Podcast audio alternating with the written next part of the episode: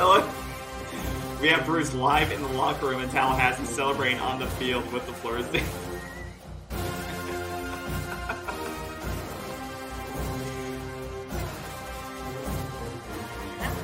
And I don't know why, but like we were able to run the ball so well in the first half, especially to the left side, and then all of a sudden we started to abandon it.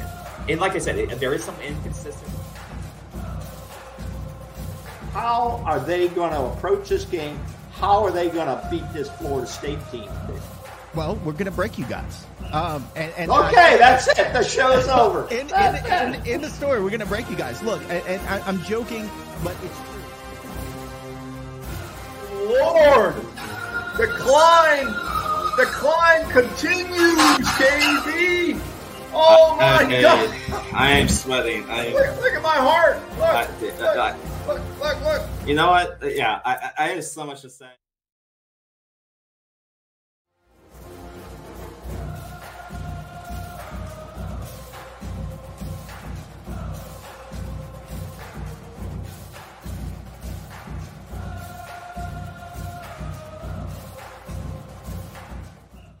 All right. Welcome back to Seminole Sideline 365. We're here on a Friday night with you. Thank you for stopping by. We hope you're having a great week wherever you are. If you're like me, you're shoveling yourself out of inches of snow. If you're other parts of the country, it's probably a lot more snow. But we hope you're staying warm. Thank you for being with us. We're going to talk some FSU football and hopefully have a good time. How's it going, old man? Where are you? Hey. Is it cold? Is it warm? It's not snowing in Florida, okay? However, yeah, I'm just starting to feel better after 2 weeks of being kind of under the weather. I actually broke through earlier in the week and started getting rid of the upper respiratory thing, which I know a lot of people, it's going around. And yep. But I canceled a doctor's appointment because I started feeling a lot better. So actually, my immune system, you know, through the adversity, came back and knocked it out. So actually, I feel pretty good. But we're supposed to play one of our softball games on Saturday. But I told the coach, I'm not going to risk it because it was supposed to be really cold. It was supposed to be like 30s or 40s in the morning tomorrow. You just don't want to play in the cold. You don't want to risk it. You just don't want to play in the cold. What if the Florida State player said, Coach, I want to opt out of the game? Hey, you can opt out. So I decided not to risk getting the upper infection again and decided I would opt out. And guess what happened this afternoon? The game was canceled because of weather. Actually. So it's supposed to be really cold tomorrow morning, so we lucked out. Our first two games have been weathered out. But our starting pitcher was not going to be there the last two games. So we kind of lucked out. I lucked out. So it's all good. But it's nothing like it is up east where you guys are. That's a real disaster. One thing I saw on the news, KB, this guy in a car comes around and tries to pass a semi-trailer truck, on a snowy highway. And it's not a passing lane. It's two lanes of traffic. Right? Yeah. And the guy comes speeding around, loses control of his car, and smashes into another tractor trailer. Yeah. Who the hell does that? It's nuts. It's ridiculous.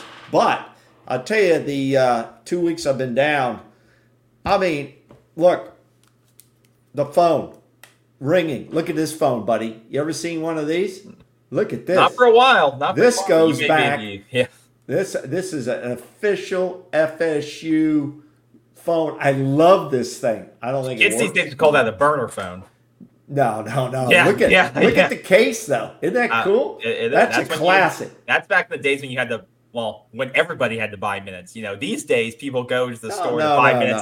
But that's back in those days. You actually had to remember you only had so many minutes a month, so you had to buy them, right? That was the thing. I don't remember. I remember that. I remember it was like you only had so many text messages and you had to buy. So you only had so many minutes this month. But this is a classic.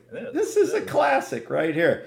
But you remember. Well, I remember when there were the first phones that came out, portable phones, was the bag phones, right? Yeah. These big bags that you had to carry on like a purse. You know, it was unbelievable. But, yeah, the phone's been busy for Florida State, right? Yep, the phone has been very busy, and I have copious notes and charts, and and we're going to talk about that. Yeah, let's dive into it. So we're going to talk about three different kind of things tonight. We're going to talk about all the flurry of additions that we've had since we last spoke, and talking about it as a whole. Because I think there is a bit of a trend here, a trend that we want to discuss, and I want to discuss specifically, and you may disagree with that.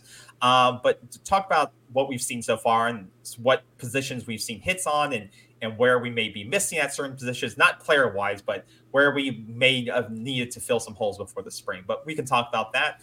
Then we'll talk about setting the expectations. Obviously, with the Alabama news and how that's affected Florida State and affected Mike Norvell's bank account, what are the expectations for 2024?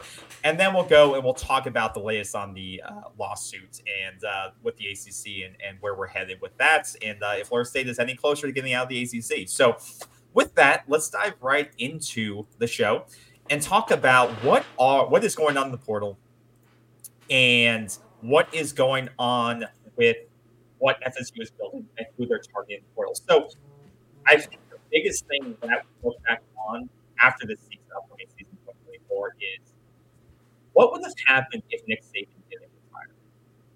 Because when you look at it, Florida State has grabbed, 5 players from Bama alone. And that has worked out for Florida State, right?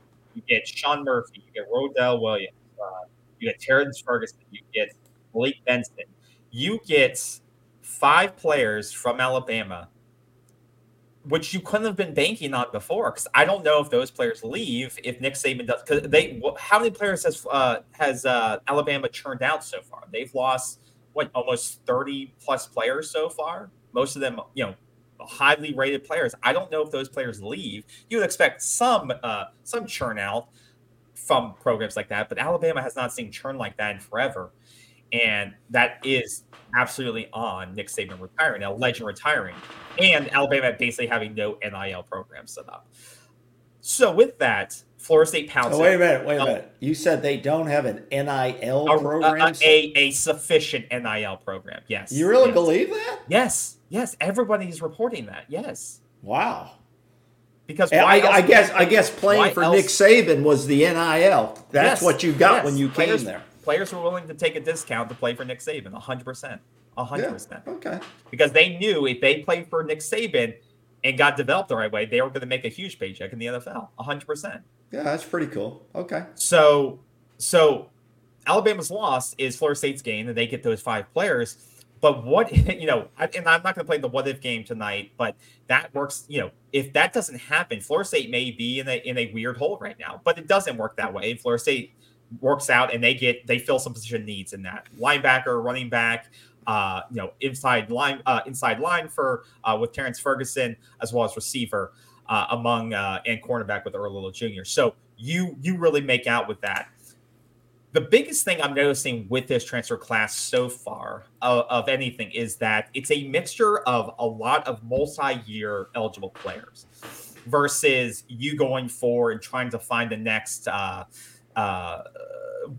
and done guy that's high production, high cost with that, but you're not looking just to fill holes with high performance guys who have proven it, done it, and are looking to do 1 year kind of what you've said before, mercenaries. Most of the guys that Florida State is getting right now or has gotten, I think it's 60-40 or whatever the split is. Most of the guys on this roster that they brought in, one, are talented from their high school ranks. And once again, we can talk about that and potential versus production. But you have brought in a lot of blue-chip players onto this roster. And we talked about that, around December with the signing class and how Mike Norvell has done a great job of increasing the blue-chip rate on this roster. Because that does make a difference. Let's not act like it doesn't. You need talent to win games. But in the case of Miami, they have a lot of talent on that roster. You have to be able to coach that talent, right? You have to be able to develop that talent. You can't just, grab a bunch of 4 stars and expect to show up and win. You do also have to be able to develop and coach that talent. And I do believe that Mike Norvell and the staff can do that. So that is kudos to them. But I believe it's 65 to 70% of the players, the transfers, and high school kids they brought in just in 2024, 70% of them are blue chip players, which is great. Which is a leading factor in why they have one of the top recruiting classes in the country right now when you take in transfers into the equation. Now, the big thing to me, like I was pointing on, now I'll let you get a comment in, is that only 6 of the 14 players they brought in so far has 1 year of eligibility left. So more than half of your players, around 60, I can't do the fraction in my head, but more than 50% of the players you brought in have 2+ years left of eligibility. And I think that is massive to what the strategy of Mike Norvell is. He's not playing, and I'm not saying they're not playing for 2014, but I think he understood that, he's kind of playing from behind in terms of two high school classes ago, they didn't have the best recruiting class, right? They were in the top 25, but not the top 10.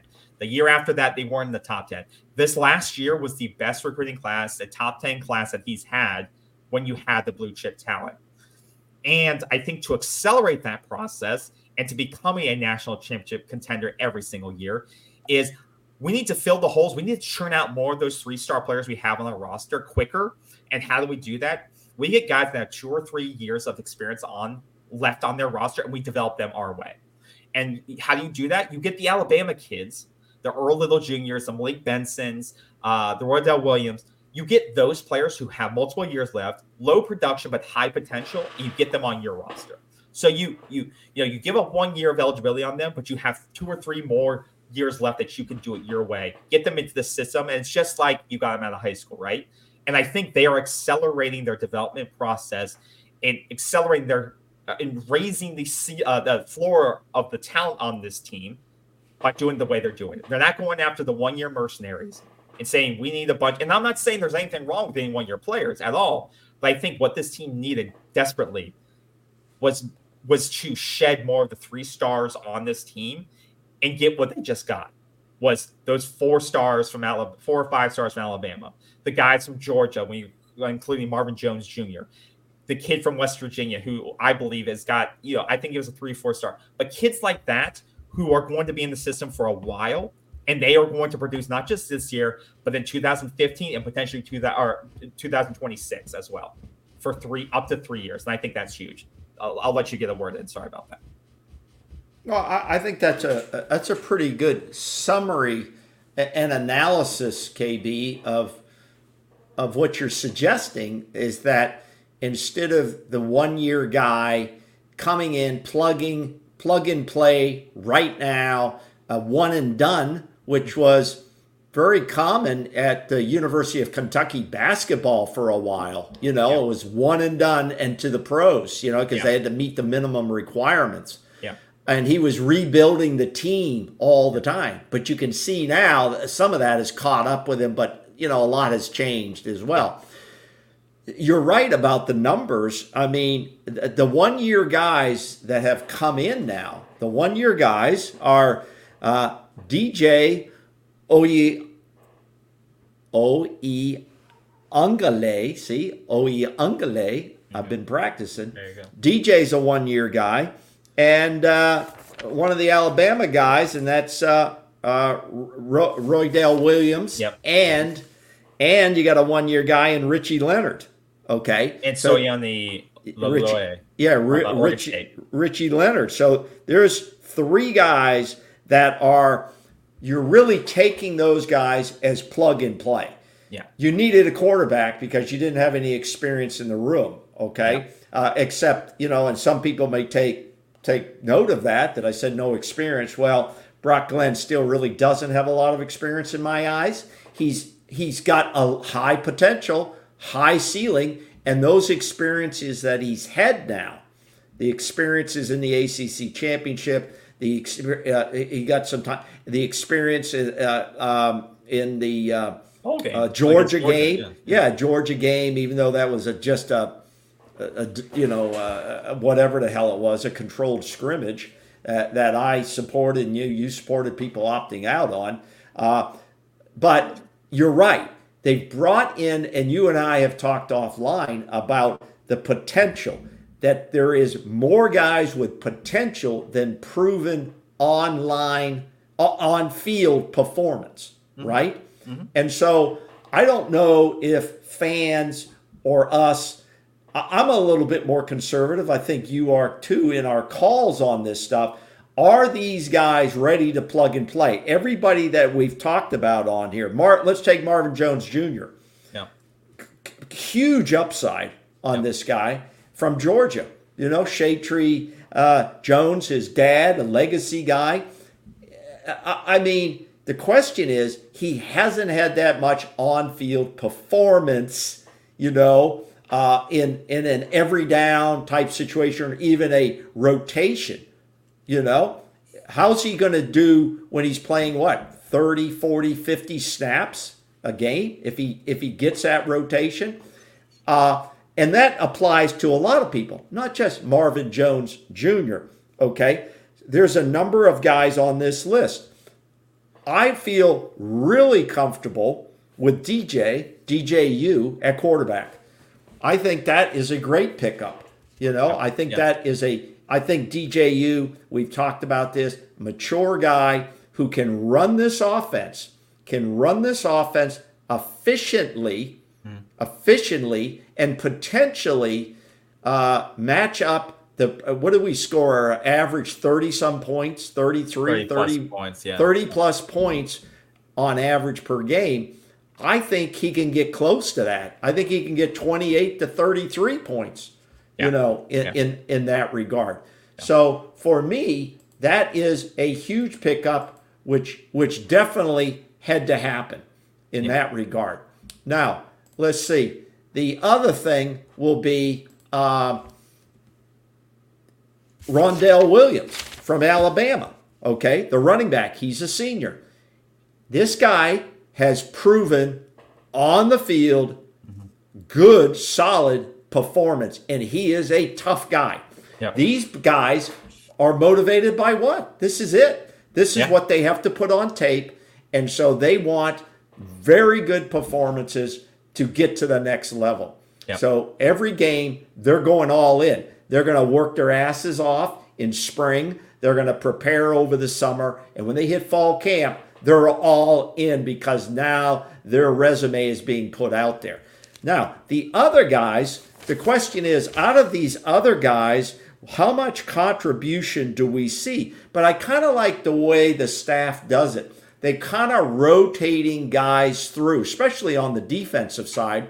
And on the offensive line, there's kind of a rotation there as well. Maybe 7, 8 deep, you know, in the offensive line. The defensive line, generally they're, you know, on the interior, they're going 4 deep.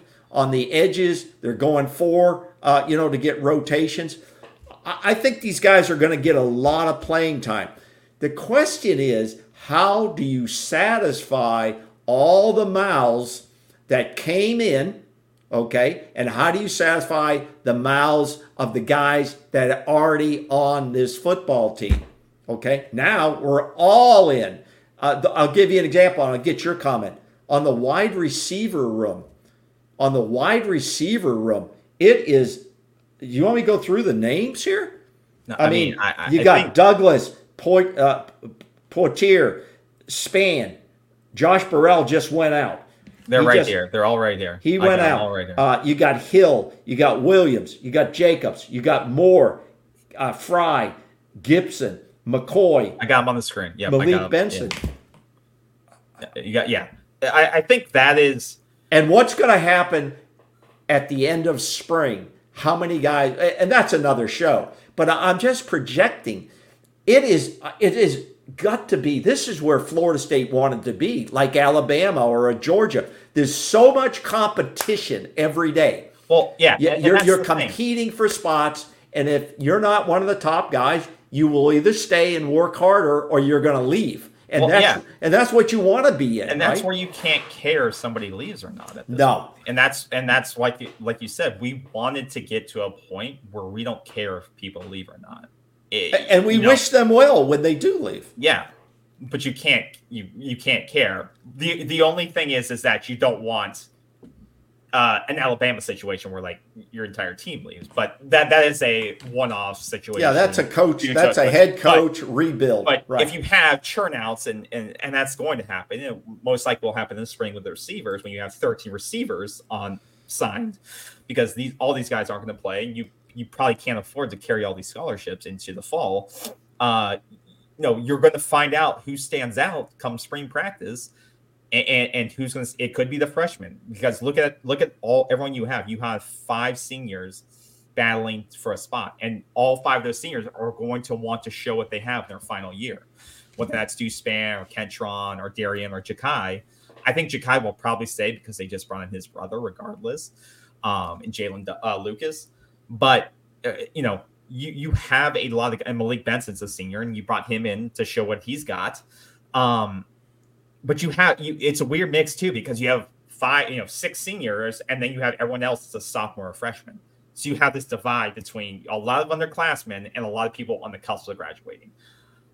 So it'll be interesting who wins out, because it's a lot of young, very high potential, and a lot of guys who have their last chance to show what they have. But you have everybody on that team right there, and that receiver list has less than 250 yards. I think less than 300 career yards receiving. The 2 highest guys, I believe, on your career receiving yards is, I believe, Ja'Khi Douglas and then Jalen Lucas, who's not even listed as a receiver. He's got more receive, and they list him as a running back because that's what he did both at Indiana. He played as a running back and as a receiver, but they don't even list him as a receiver because they'll probably gadget him as a running back. Well, where was some of those kick return yards? Those were not counted on the running back. They used him as a running back.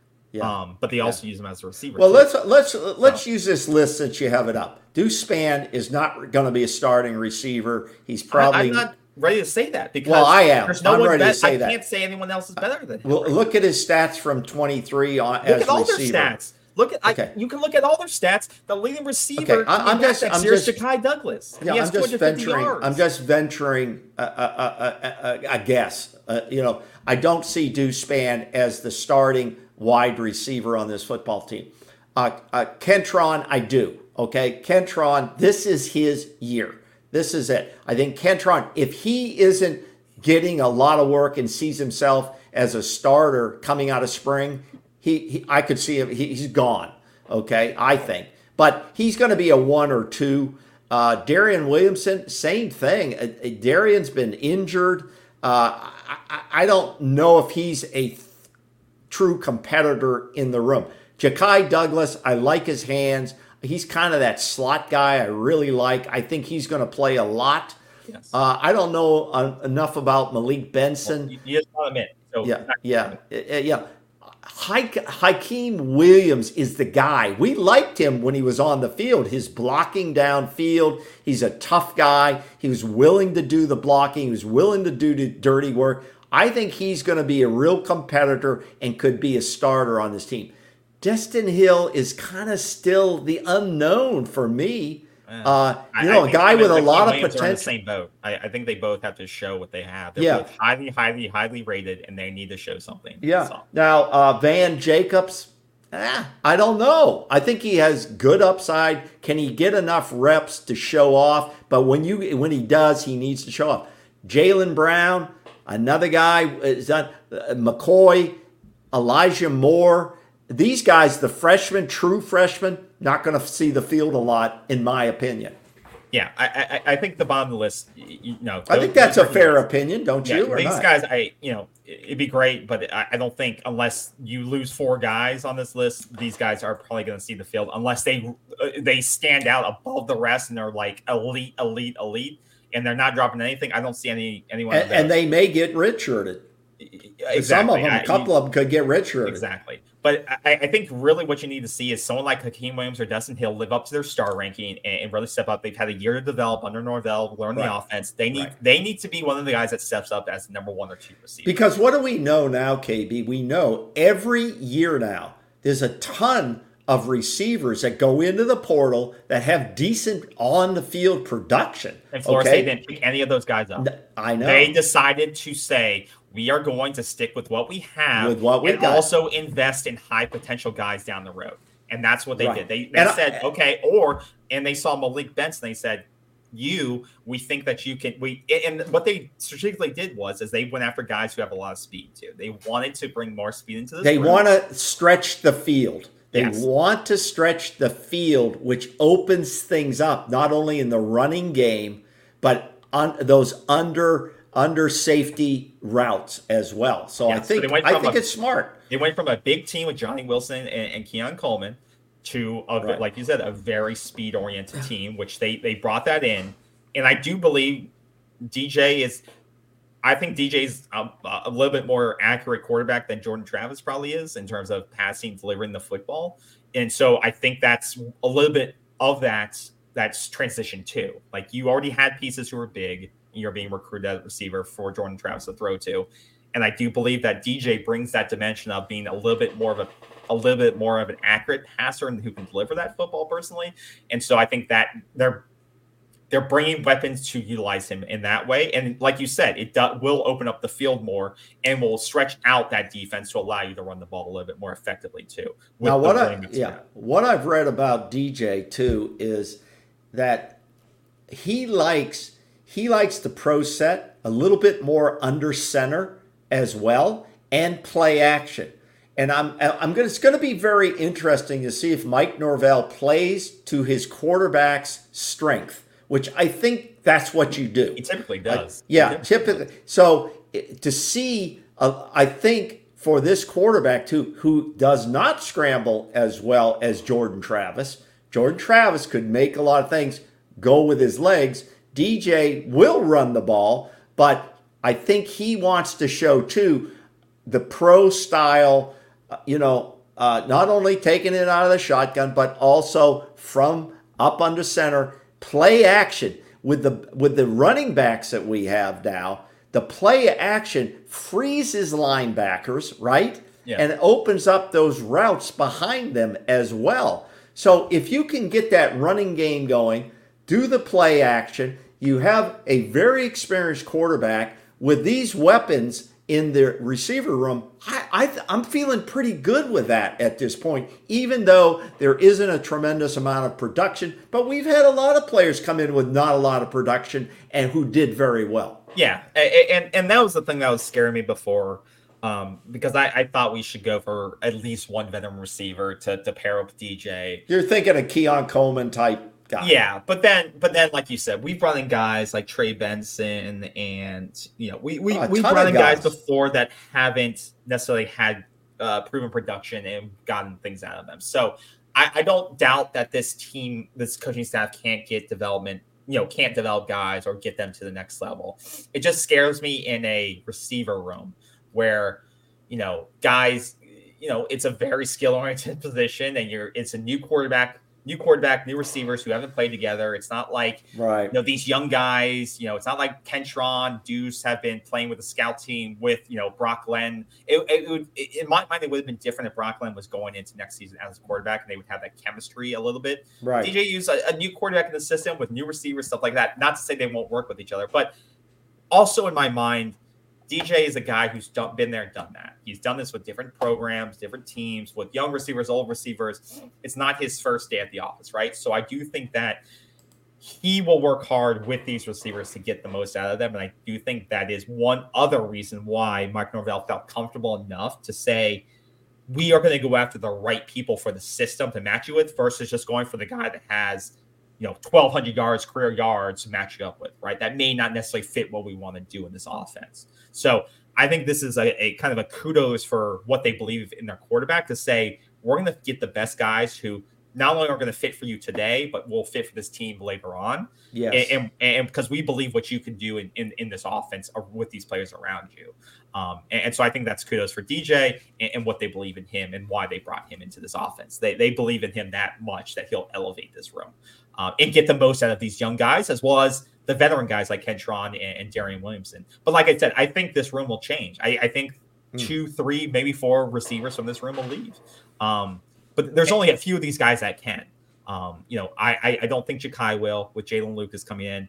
I don't think, young Ja'Khi's guys are not going to leave. Yeah, and these young guys, these freshmen they just came in aren't going to leave. So there's only honestly 6 or 7 guys that could leave.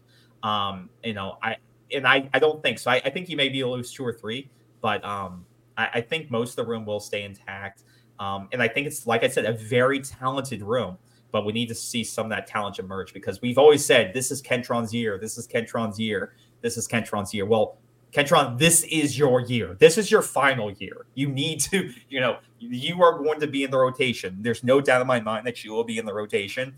You need to show the tools that you've got. And he's shown those flashes. Exactly. He's shown the flashes. You saw in the Georgia game, the biggest play of the game for the offense was that bomb that Brock Glenn threw to him that he caught for 60 yards, I believe, was right to the 3-yard line. Of course, we couldn't punch it in for the touchdown, but, you know, he caught a great ball from Brock Glenn. And I think that was a glimpse of what this offense could do if you get a guy that can pump the ball down and get it, because he beat the DB for Georgia, the starting DB. He got behind him, and Brock Glenn delivered a beautiful ball to him. So if we can do things like that consistently, and we brought in all the speed, I think that is a glimpse of what this offense could look like next year. Well, it also, I think it's also going to open up these underneath routes. Yeah. Like you say, with the speed, guys stretching the field, they're going to have to respect that. We didn't see a lot of that last year. No, we did not. We would scream about why didn't we throw it underneath a lot more last year, right? Like, and dump it down. And I don't know if that's Jordan didn't see it as much, or it wasn't just available to him, or they didn't call it. And remember, we got a pretty good tight end room too. Morlock's back. He's got great hands. I'd like to see him get more balls, to be honest. I'd like to see that happen.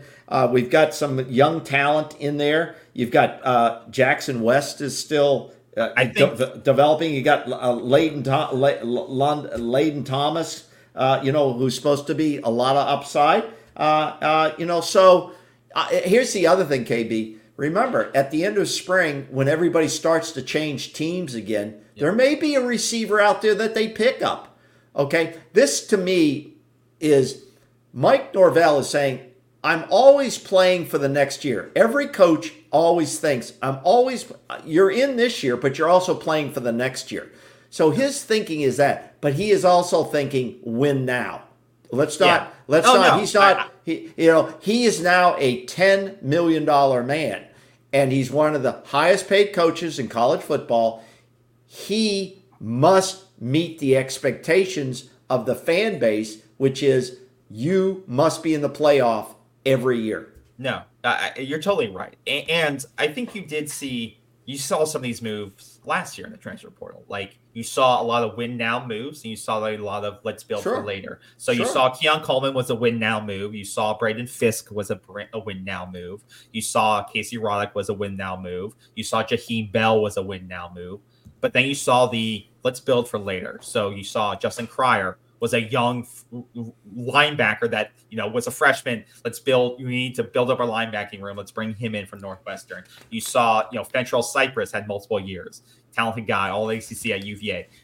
He's coming back this year. Yes. DeAndre Jones, Jeremiah Byers, they're coming back for another year, which you would be in trouble on the offensive line if you didn't have that depth, that rotation. You may not think they're elite guys, but are coming back. You get them for multiple years. Kyle Morlock, you would be in trouble if you didn't have him coming back for another year. Darrell Jackson, you may have not had him come, but you have him for another year. Kaziah Holmes, once again. So DJ Lundy has come back, and he was a productive linebacker for this team last year. I'm talking about transfer.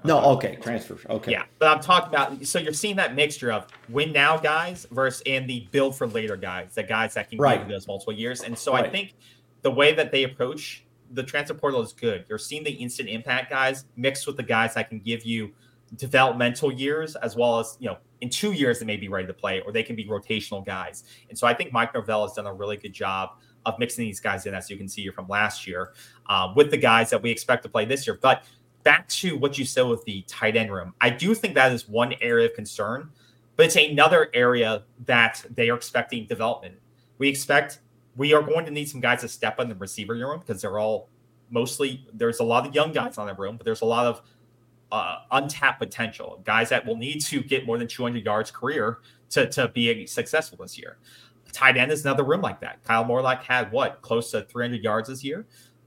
He had some flashes, but once again, he wasn't used to the Division I size, I think, sometimes, right? Of using his body, blocking sometimes. Whereas Jaheim Bell was playing in the SEC before Florida State. Jackson West was hurt a lot last year. Brian Courtney, is moving around, right? Sometimes playing linebacker, sometimes playing tight end. And then you bring in, Layden Thomas is the, four or five star tight end. So this is a room that is going to be based solely on what does the development look like year over year. Kyle Morlock could be a stud. I think the guy has great hands. You saw it multiple times when he caught some of the seam passes down the middle of the field from Jordan. But you need him to really develop over the summer and over the spring and get bigger and get strong, get more physical and be able to, make some blocks.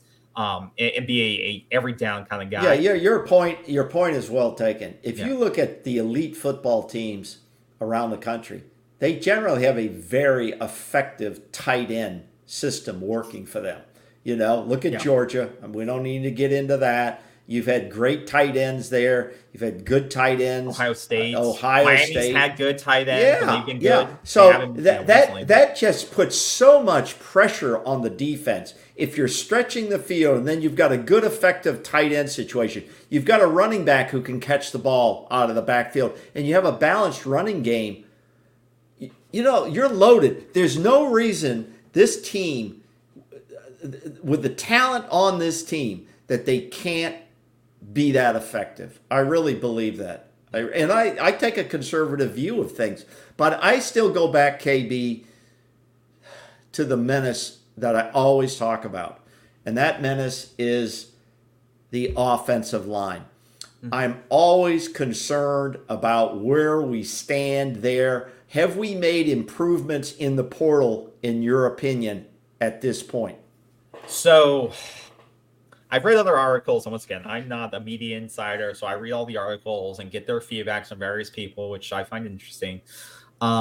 I do think they have. I don't, like I said, and I said this a show or two ago. I don't think this line is going to get. I don't expect it to make a leap next year, but I expect it to stay the same. I expect it to be the same. Stay, and that was good enough to win you the ACC, and was good enough and win every game. Yeah, and win every game, and should have gotten to the playoffs. Yeah. Which maybe that is very good. Maybe that is elite level.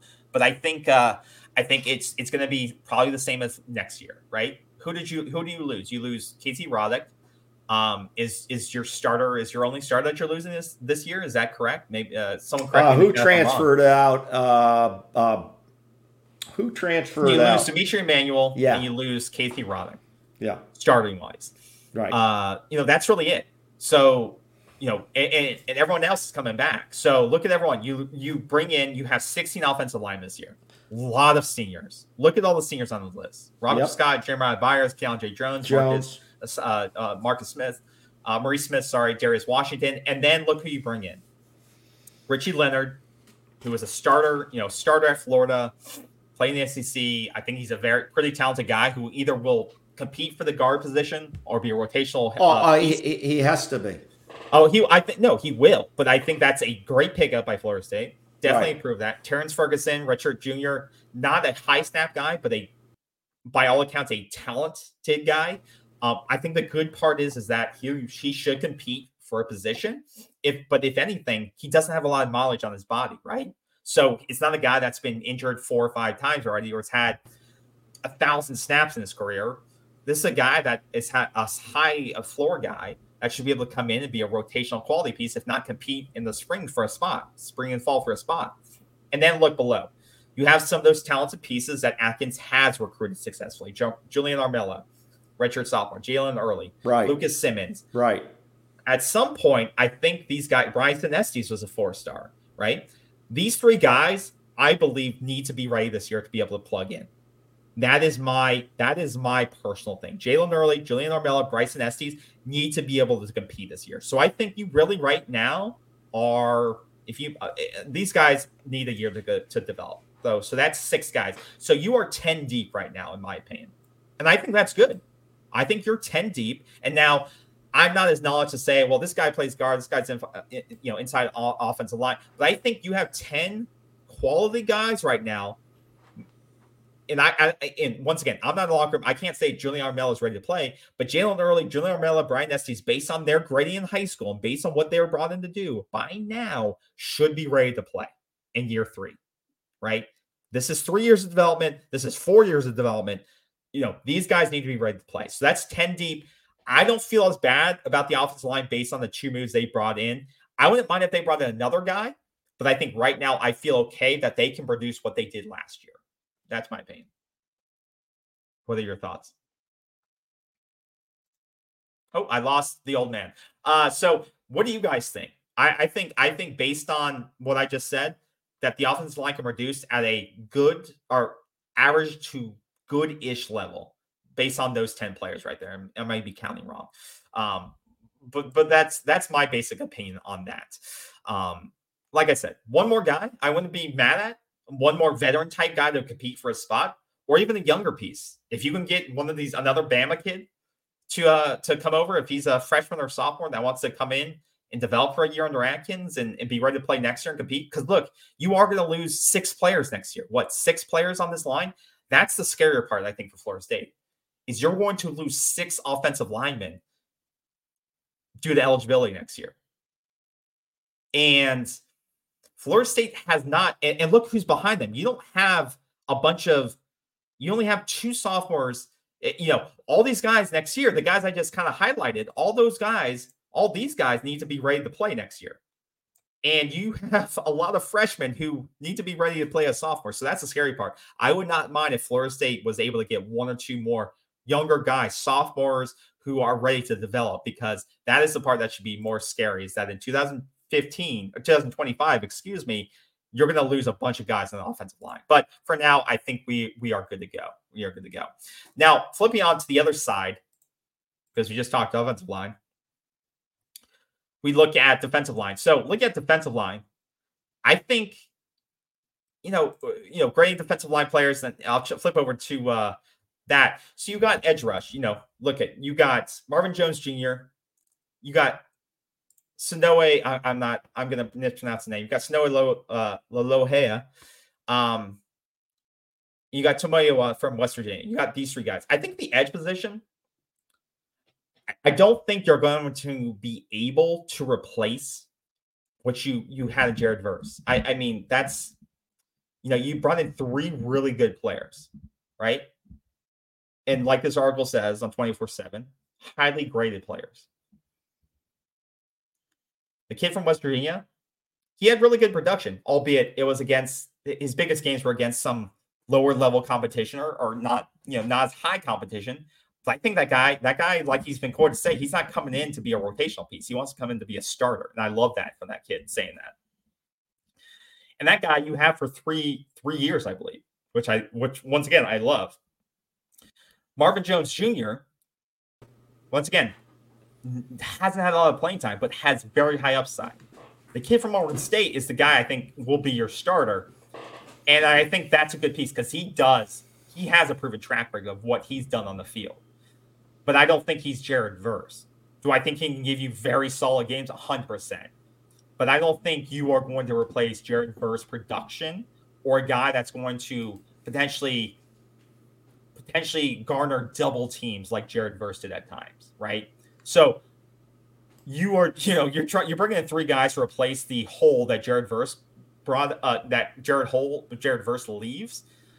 But I love all these pickups because I think in the long term, developing 2 of these guys, Marvin Jones and the kid from West Virginia, will be great for you because these could be very, very, these could be all ACC kids in 2 years from now under Odell and development. And I think the kid from Oregon State is a great plug and play piece right away, based on his track record. So I'm okay with this. And 24/7, they give him an A grade on the defensive end piece.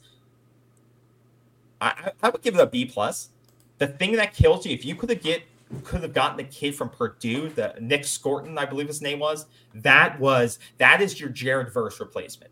That is your 1-for-1 replacement in my eyes. If you could have gotten Nick Scorton, I believe he went to Texas A&M, I believe it was. If you could have gotten that guy, that's your 1-for-1. That's your A plus. That's your A grade.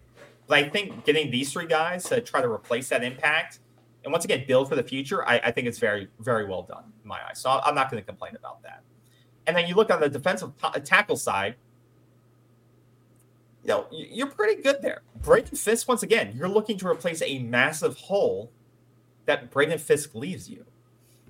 And I think you know, I don't know if Braden Fiske gets enough credit for what he did last year. Oh, he was a monster. Yeah. You go back and watch those games and you just put the camera on that guy, the motor and what his pursuit and his push.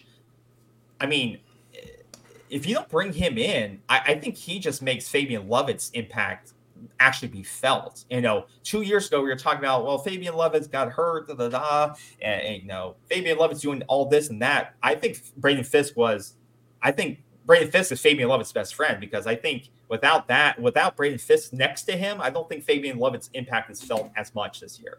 And I think he would agree with that. Those guys, Fabian Lovett didn't start one game last year. No. I looked at the stats, the official stats, and he was not a starter in one game. Now, he was a rotation. I don't know that matters as much. What his average snap. I know, but I find that kind of interesting, because in some matters, people say, well, how many starts? You know, you see that thrown around a lot. I'm not saying it's a crucial thing, but he didn't. Braden Fiske started, I think, just about every game. So I think Braden Fiske was our best inside defensive lineman on this football team last year. I would agree. But I do think consistent. I think the entire him and Lovett were a great complement to each other. And then what the edge pieces did, that's why that line was so dominant, because what Farmer and Verse did together, it was just that was one of the best defensive lines we had in a very long time. Yeah, no doubt, KB. Now, I think your same logic is going to apply to Pat Payton on the end. Marvin Jones and whoever else is rotating on that side, right? Yeah. They need to have a good year, because Pat Payton wants to have a great year. And if they're weak on one side, they're going to double team the other guy. So yeah, and that's, you know, and that's what I just said. I said I think the kid from Morgan State will be your plug and play piece, and I don't think he'll be able to replace Jared Verse, but he'll be able to do enough to maintain. And I think Marvin Jones and the kid Tamiwa from West Virginia will come along, but those guys will be able to develop over 2-3 years and be great pieces for you potentially. So yeah, I think our front four this past season was able to generate enough pass rush that we didn't have to blitz just frequently. You know, we blitzed strategically, but if you don't generate that pass rush up front, you must start blitzing, which opens up your defense, you know? Yeah, absolutely. And then on the defensive back side, back to that, you know, you lose, like we talked about, Fabian Lovett, Braden Fiske, which can't be understated. The only guys you brought in so far are Grady Kelly from Colorado State, who is a productive kid there. You know, he was an all-conference selection, I believe, his freshman year. He's a redshirt junior. Yeah, so he's got, I think, 1 or 2 years left. He's got 2 years left. Which is good. You know, he's not Braden Fiske. He's, I think, a little undersized, but he has production. This is a guy that will be a rotational piece, like, I think he's a Florida kid. He's a Florida kid, but he's not Braden Fiske. Let's get that straight. No, he's not Braden Fiske. No, but you did that because you like what you have. You have Darrell Jackson finally coming back. You saw a little bit of him in the Georgia game. You have Farmer, which you didn't know if he was coming back or not, but it looks like he is. And then you like what you have. Daniel Lyons, a young player, and then you have young guys like Keith Sampson, along with some other defensive tackles that are young. So once again, you're banking on what you have, along with the younger development of guys you've recruited, like Daniel Lyons and Keith Sampson. You need those guys to step up. You did lose Malcolm Ray, which is why you brought in Grady Kelly for the most part, right? It's a one-for-one kind of Malcolm Ray, who was a decent player, but, you know, once again, not an all-ACC type player. And Grady Kelly's, you know, you like the upside, and you like that you have multiple years of him, so it's a one-for-one. I would have liked to see you bring in either a blue chip type player. Once again, you saw what having a Braden Fiske type player could do for you interior wise. You know, I would have liked to see if they could have gotten someone like that. Not that I don't like Grady Kelly, not that I don't like that pick, but could you have swung someone like that? Could you have made a deal to get? Was there anyone available in that interior position that you could have swung like that? That could have been a compliment to Farmer and Jackson. Because you're really banking on, if you like your rotation, if you like to rotate guys in and out, you're really banking on Lyons and Sampson being ready next season. You are banking on those young kids ready to be able to step in next year. Or you're expecting Kelly to really break out. So I think that'll be, because like you just said, that line really made things run last year. It made the linebackers be effective last year. Your veteran linebackers be effective, which helped out the defensive backs behind them. And that defense, like we all forgot, we forget that defense didn't give up a passing touchdown for the last like 3 or 4 games last year because it was humming so well. And so I think you bring a good point that this line in 2024 needs to come alive pretty quickly. Okay. Because your linebacker core is young. Yes. And it's inexperienced at this point. And we really have potential there. We have potential, but we don't have, besides DJ Lundy, who we always said is not really a true starter. Well, he's the grandpa in there now. He's the guy with the most experience, and he is right now, he's your leader in the linebacker room. Who else would be the leader of that room? No one. And that's where I disagree with this article, is that they give the additions from Florida State at a B+ right now, and the only guy you've added is the kid from Alabama, Sean Murphy. And like you said, he has almost no, but high ceiling potential. He has potential, but no production. Right. And you need to bring in guys that have actual production because you lost them. You lost Bethune, especially if your upfront guys aren't getting the job done, then it's going to put more pressure on the linebackers. If the offensive linemen don't have to be playing around with your defensive line guys, they're going to go to the second level, and then they start taking out your linebackers, and you got a problem. So no offense, it's going to be interesting. You saw that preview in the Georgia game. You saw when you were missing your front seven, your front defensive line, and you had your young linebackers in. It doesn't look pretty. And I'm not saying that that's going to be the script next year, but when you're playing younger guys on the front and the middle of the field, and you're playing Blake Nicholson and Justin Pryor and Omar Graham, and you've only brought in you got DJ Lundy back, but he's not the best coverage linebacker. He's a great run stuffer. He can do that.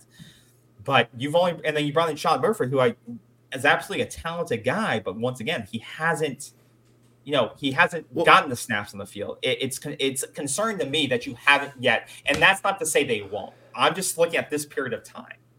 I do think that they should be. If they aren't, I believe they still are looking for the right guy or two, whether it's probably in the spring now, that they'll bring in as a veteran in this room, because right now, they just do not have enough snaps in this room to make me feel comfortable at what's there. Because like you said, the veteran in the room is just DJ Lundy. He's like the grandfather of the room, and everyone else is a kid. And he had good production last season. I looked at his numbers. He's a good player. Yeah. He's not elite. He's not an elite guy. Right. But he can get the job done. But he is going to play a lot of football, and if he were to get hurt, you're screwed. Then you're going to have to see guys really step up, and they're going to have to step up quick. If not, people are going to try to run the ball down your throat. And when they do that, that opens up the pass game big time against you, because your safeties have to come up. They have to help support and so on. So it's going to be interesting. I think the defensive side worries me more than the offensive side, despite the great potential guys we have brought in, which my count is 14 transfers have come in now. That's the number I have. I think it's 16. 16. But, I'm missing a couple here. Maybe. You may be okay. Right. It's all right. I have 14, but that's all right. But it doesn't matter. The defensive side is where you do see the inexperience of the guys you're bringing in, because we just talked about the linebacker. You bring in Sean Murphy where you need experience, and you don't really get that. But he's going to compete for a starting spot, because I think anyone you bring in is going to compete for a starting spot. You then look at defensive back, and this is another position where at first I didn't know if we needed depth at defensive back. I think we're loaded there. But when you look at the depth chart here, and this is guys that you're going to be losing. That's what I'm saying. You're losing Akeem Dent. Yeah. You're losing Renardo Green. You're losing Jaron Jones. You're losing your three starters there. You're getting Ventrell Cypress back, which is great. Yep. You're losing your three starters here. Great starters here. Freshman, who will be a sophomore. Greedy Vance is coming back. Kevin Knowles, which, you know. Yeah, he's gaining experience. Not very good. He's not really good at Florida. You know, but he's. I don't think he's a great player for if a championship level team, unless he develops in the season. But you need to get better at this position. This is going to be a true sophomore. This is going to be a true redshirt sophomore. So the idea was you're losing a bunch of guys. Now you're bringing in some. You're bringing in some true freshmen who are talented. You're bringing in four defensive backs, right? Well, I think Thomas is going to push for a starting role on the other side. You know, he's not going to be playing behind Cypress. I don't see that. I think some people thought that you may need to bring in one or two more veteran guys or one or two defensive playmakers to allow you don't want to rush some of those freshmen you just signed to go right into starting spots or compete. Now, maybe that's the plan. That's why you sign a high 4 or 5 star guy, blue chip guy out of high school. I'll be honest with you. If some of these guys that have come in from Alabama, okay, because it's Alabama, you know, the fan expectation and what we've read, you peruse the media, I peruse the media, and everybody's fallen in love. We're raiding Alabama and we're taking all these guys. I think the fan base believes these guys are going to come in and start making huge contributions like they were starters out there at Alabama. Don't get us wrong here. I think these guys have outstanding potential. Yeah. The question is, can they get into the rotation and start playing meaningful minutes? And because they're, you know what, KB? They almost have to. Because you're going to have some injuries back there. These guys have to grow up now really fast. I think they've had excellent training at Alabama, without a doubt. I think they've had excellent competition at Alabama, without any doubt. I think they have high ceiling potential, without a doubt. The question is, they're going to be thrown more into the fire because why would you bring these guys in if you didn't think you're going to get something out of them in the next two seasons? Yeah, no, you're right. And I think you brought up the point there is that you are getting guys that you know have had a high bar of training. Like you're not bringing in guys from a program you're not sure about. Marshall or Toledo. I don't want to throw something. No, I'm just saying it's different. But you know that they're getting the best training. I think the connection here, like many have pointed out, is that Patrick Surtain coached both of these players they brought in. He knows in high school. Right. And so he knows them. People question Devontae Brown from Miami in that he wasn't necessarily the best player at Miami. Right. He was better at UCF when he went there before transferring to Miami. He had more production there the year before. He had more production there under, they say, better coaching. So, and he has more experience. So that is where they thought that Florida State would go after more because this is going to be a very young room next year, and they thought they would bring in a veteran. And maybe he's that veteran. Surtain's like, you are going to be the guy that kind of – you're going to be the calming veteran leadership that we need. Because I know you and I can trust you to be kind of my ears and my eyes and my leader in that room. And Earl Little is, like you said, that talented guy that's been in the DB room at Alabama, been trained up and can be that future star in that room. Or like you said, rotate in if there is injury, be the guy that steps up. So you kind of see the mix of methodologies. We need a leader in that room, another leader in that room, because you lost three of them. You get a veteran in there. He may not be the all-ACC kid, but he could – sometimes you just need a guy that can be a voice of the coach. And Surtain knows Devontae Brown and knows who he is and what he is. May not be an all-ACC selection, but can be a leader in that room even if he's not starting. And you have a potential high-ceiling kid. Well, let's remember, too, that a lot of these defensive backs, secondary guys play on special teams as well. Okay, because they have the motor, they have them, and you can see it when they came over from Alabama. A lot of their bio, their resume is special teams, and a lot of these guys, when you go to the next level, the NFL, a lot of these guys make a team of their ability to play on special teams. Yep. So these guys want to play on special teams. So if they're not starting, but they're in the rotation, then they can go out and make their name on special teams as well. So you're bringing some of these guys in to do that for you because special teams win and lose games. We know that. absolutely. No, that's a great point. And we know Mike Norvell likes to put, he's not afraid to put starters on special teams either. He puts the most talented kids on special teams because he believes in special teams wins games and often does. So You're totally right. And that's one of the reasons also why they brought in Jaden Lucas, because he was an all Big Ten, I believe, special teams player at Indiana. So that's a good point. Yeah.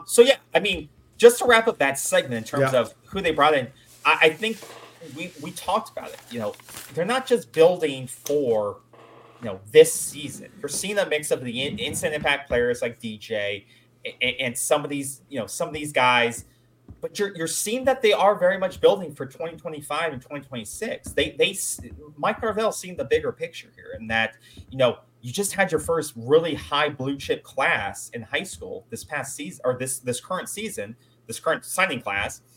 And now you've raised it to, you just signed now with the transfers in, it's almost 70% blue chip players. And I think that, the Alabama news really helped you in that and really raising that floor of talent. But he sees an opening now, and he sees the momentum that they have, number 5, number 6 team in the country, undefeated. He sees the momentum, he's grasping it, and he's really, really building the future and raising, because if he believes that after DJ, Luke or Blake are going to be your next quarterback, he sees the future of building talent in the defensive back room, the offensive line, the receiver room, the running back room.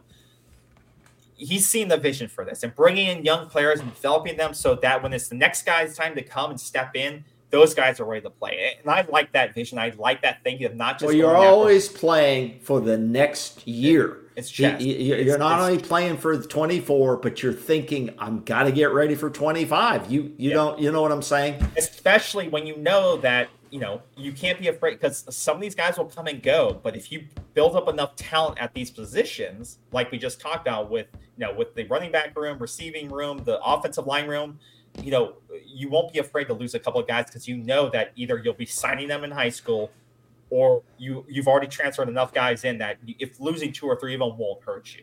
So that is the big thing. Right. You know what? But as a coach too, and Norvell knows, he must sleep better at night, that he understands the portal. He's been very effective with the portal, and he knows the portal can kind of bail him out on plug and play if he needs it, because it's rare that a high school guy is going to come in to play meaningful snaps. I don't care if he's a 4 or 5-star guy, to play meaningful snaps that you can go out, get a guy that's been in a program for 2 years, even if he hasn't played much, he's trained hard, he's practiced hard, he's competed hard, and you can't find that type of guy only in high school. No. So he knows you could be bailed out. But you can. But I would argue it's hard. I would argue that you will get more hits from high school than you will from the portal. That if you are recruiting at the highest level, you will be able to recruit and keep your most impactful players more often than not. Well, we're going to find that out if your theory is correct with a guy like Hykeem Williams or a guy like Julian Amello. He's been in the system 3 years. You know what I mean? We got to see if these guys are going to hit. But what my suggestion is, if you're coming up a little short, which we've debated about the high school recruiting, like on the defensive line, the portal is there. What if you didn't have a portal and you're not a good recruiter in high school? Then you wouldn't have a job.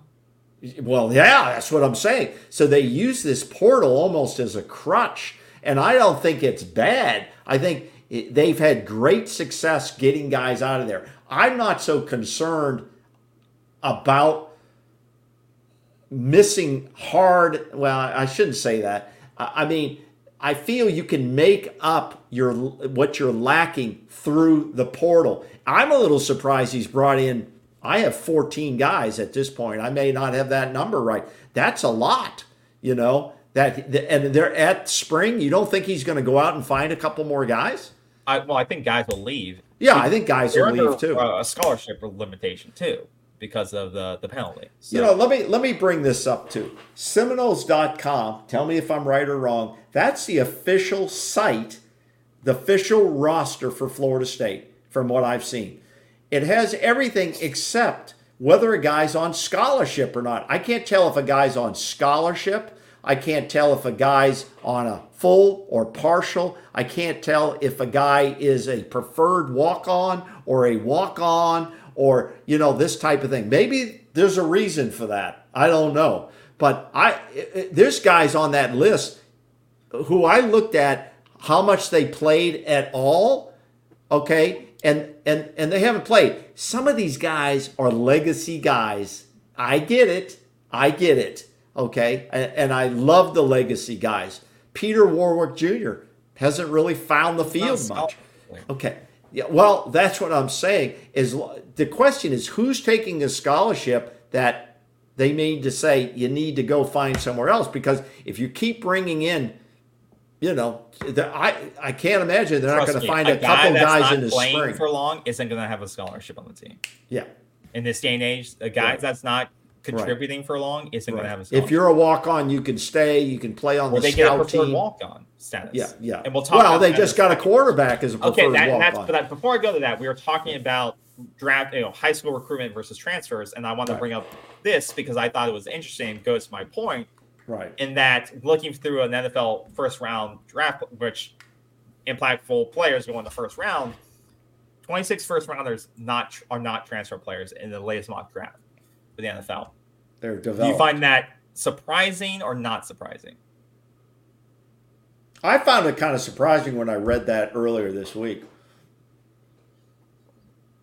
And I think that speaks to my point in that if you recruit at the high school level at an elite level, a top 5 level, like a Georgia, like an Alabama did, like an Ohio State did, that you will retain your best talent because those players will make an impact early enough that they will not want to leave. They will not leave because they will contribute early. They will stay, and you will realize their impact. You know, you will feel their impact, and they will not go anywhere. But that's where I'm talking about you getting blue chip recruits who you realize are talented enough that will make an impact on your team. Well, don't you think we're getting there? We're kind of now getting to the 4 level. You know, we're really striking hard and harvesting 4 fours. You know, 100%. I think we're starting to get there. I don't think we haven't been there in a while where we felt the impact of a redshirt freshman or in a while, right? The last guy I feel like that was like Jameis Winston, where, you know, he was, you know, redshirt of the year, and then he came in and he lit the world on fire, right? You don't get many of those type players, but sometimes, you know, certain programs do. You seem like they get a lot of young guys who are starting as redshirt freshmen or,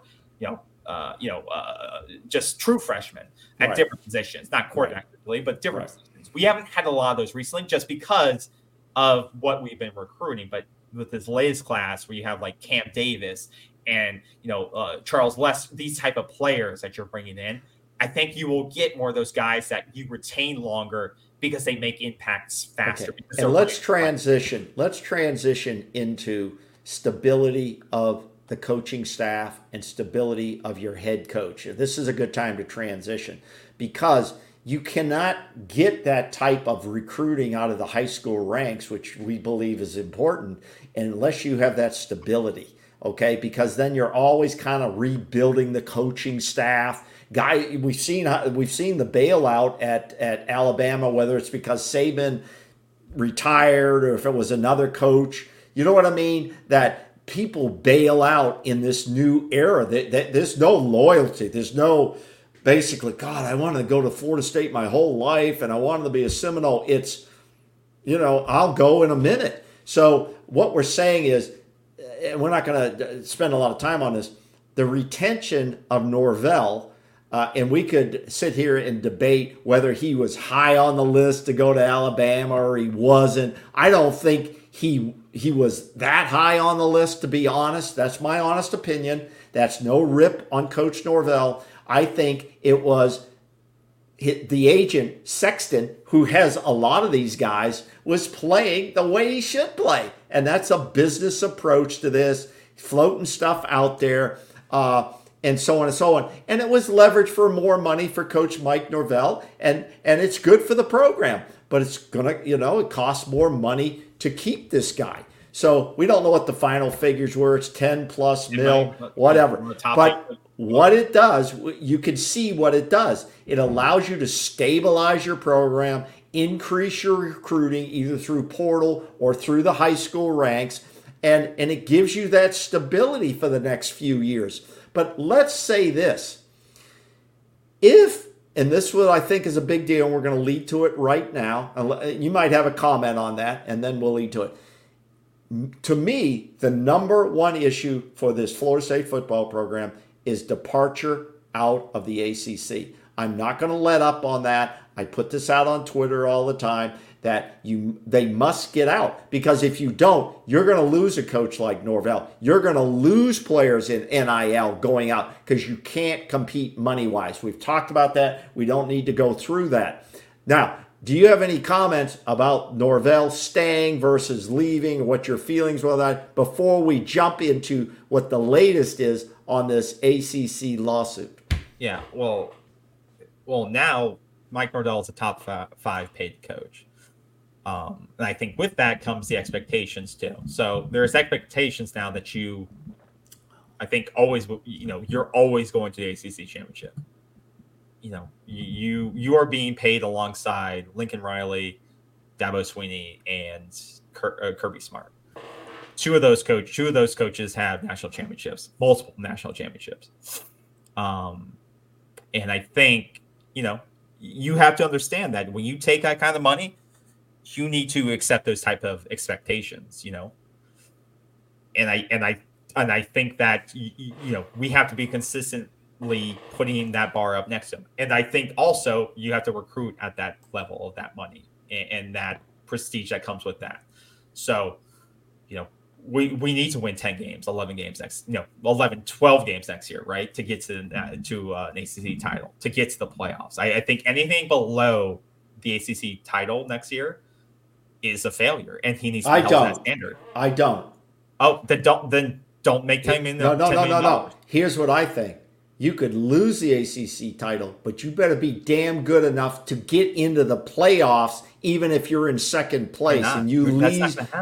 Well, I don't know if you're it's going to happen. You're not playing an elite schedule. So what I'm saying is, when you're one of the top five paid coaches in the league, okay, you need to make the playoffs every year. Exactly, every year.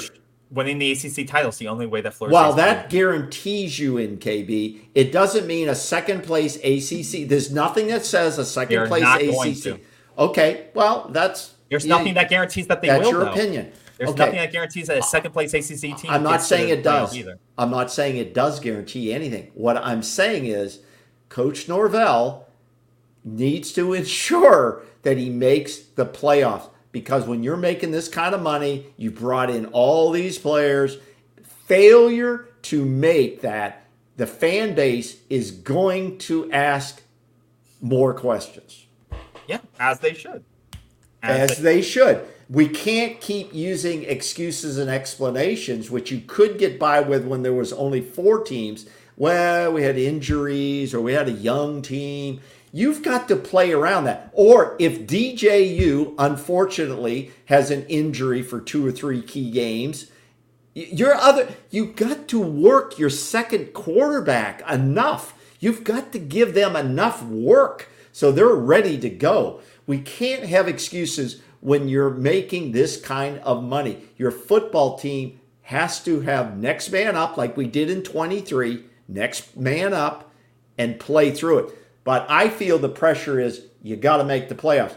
If you finish second, you better find a way to finish second in the ACC. You better get into that playoff. I don't know how the hell you would do it, but you better be there. Yeah, that's it. Well, you could potentially go to the ACC championship game undefeated, lose to, let's pick one, Louisville, who's lost 2 games, but they're in second place, lose to them, have one loss by a field goal, and you could make it to the playoffs. Sure you could. Now with Florida State's good. Well, you feel there's a conspiracy against the ACC and Florida State, and there's no way now, correct? I think the conspiracy has been proven. I don't think there is. I'm not thinking there is. I think it's been proven at this point, but and I just don't think. And I don't disagree with that. I don't disagree with that. Also, Florida State's schedule doesn't look tough enough next year. I think they'll maybe have 2 ranked teams on their schedule next year, 2 or 3 maybe. Notre Dame and Clemson will be their toughest games next year. They'll be in the top 20. Yeah. So they don't have enough room for mistakes next year. That's my thing. If they were playing the Big Ten, it'd be different. But the ACC does not give them enough room for error. They have to win the ACC. It's going to be interesting. But like I say, Mike Norvell's pressure now has got to make playoffs. Yeah. You get paid. You got to, and you've got to take the criticism that comes with it. There is, let's face it, the Florida State fan base is great, and they're very, very good. But what they tend to do is they do a lot of hugging and a lot of kissing of the team, and I get that. We're all for it. There's no one been around the team much longer than I have. And we're all fans of this team. We're all fans of the players. We're all a big family. I get all of that. But when the reality says there's things going wrong, you have to admit what the reality is. So there's big hopes for this. And Mike Norvell does take on more pressure when you take on more money. Period. Yep. Period. So let me transition into what's going on with the lawsuit. Because now and then I do post up how many days it's been, since the lawsuit started, which I have the start date is December the 22nd. And I'm going to read through a little bit of this, but not a lot. Here's what the latest is. There's jockeying on both sides, the ACC and FSU, okay? And that's what happens in a lawsuit. There's jockeying that goes back and forth between the law teams, okay? And that's what's going on. Now, the biggest thing is the ACC, and I'm not a lawyer. I don't pretend to be an expert in this, so everybody can go out and read the articles themselves. But the bottom line is the ACC filed what they call a declaratory judgment. Now, a declaratory judgment is an amendment to the original lawsuit. And in this declaratory judgment, they're basically asking the court, okay? Now, because they filed in North Carolina, Florida State filed in Florida. So wherever the hell that is all going is up in the air. But they filed an amendment to their original lawsuit, KB, that is basically asking the court, okay, to define some of the rules in this thing of what can happen and what the rights of one side is. They're asking, and I'm going to quote from this article that I have here, they're asking that FSU not be allowed to conduct business as usual in the ACC world. Basically meaning they think the ACC believes FSU, because of their lawsuits, they should not be allowed into basic business meetings with the ACC, okay, to basically lock them outside of a meeting. It would be like you at your company, they say you're no longer invited to come in to the company business, right? Yeah. So, and part of this is they are suggesting to the court that because of the lawsuit brought by Florida State, it's not right for them to sit in there. And one of their allegations was Florida State leaked out financial information that the ACC felt was close-hold, and they violated the rules of leaking out that revenue information, okay? So the league is seeking this declaratory judgment that its grants of rights media are valid and enforceable contracts, and that Florida State does not have the right to just on their own, anytime they want, to say we want out, that they signed these agreements twice, okay, and ratified them twice, and that they can't just leave anytime they want. And also now the league is also seeking damages, financial damages, for alleged violations of the bylaws, okay, of leaking information.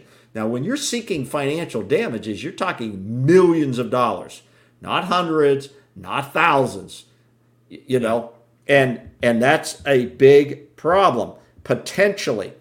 Now, yeah, they said in their argument the current declaratory judgment, FSU is violating an agreement league members signed twice, the grant of rights, and it's irrevocable.